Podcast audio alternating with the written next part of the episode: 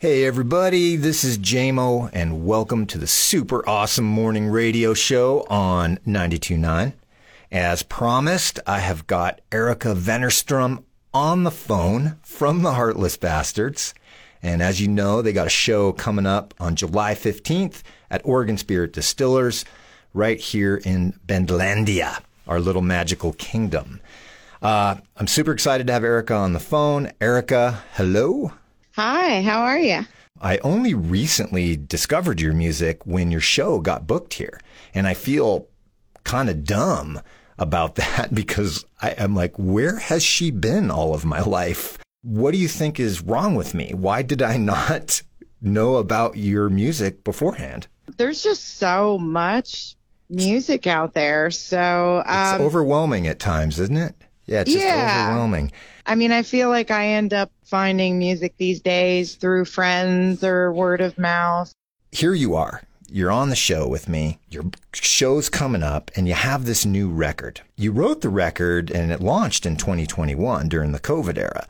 But I swear, man, you must be a prophet because the entire album is prophetic. Do you have you have you kind of like pinched yourself I mean, I feel like I've had a lot of people tell me that it's been medicine for for them or like it, it's hit them at the right time. I mean, although I don't think those messages stop being important, I, I think there's it's definitely a time where they're helpful.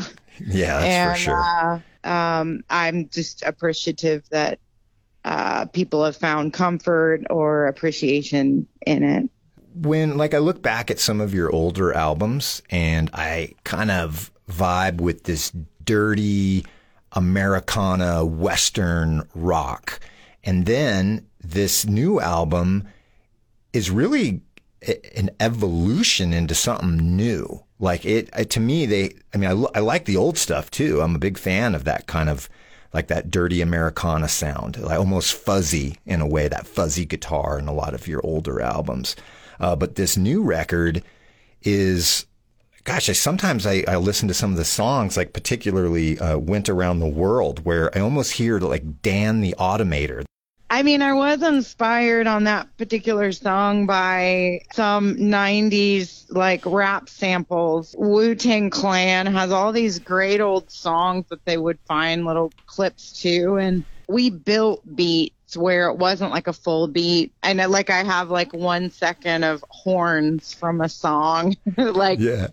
um I was like looking for the perfect horn sample that just happened to fit there.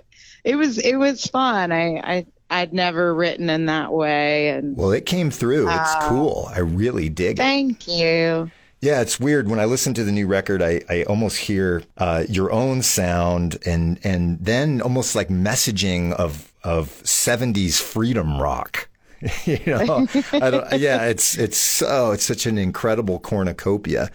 Bend is a is a, a kind of a, a little magical community, and and on my show, uh, I I've said a, a, several times when I play your songs, I go, if Bend had an official band, it would be the Heartless Bastards. Everything you talk and march about and talk about and try to stand for is in this album. You need to come to the show.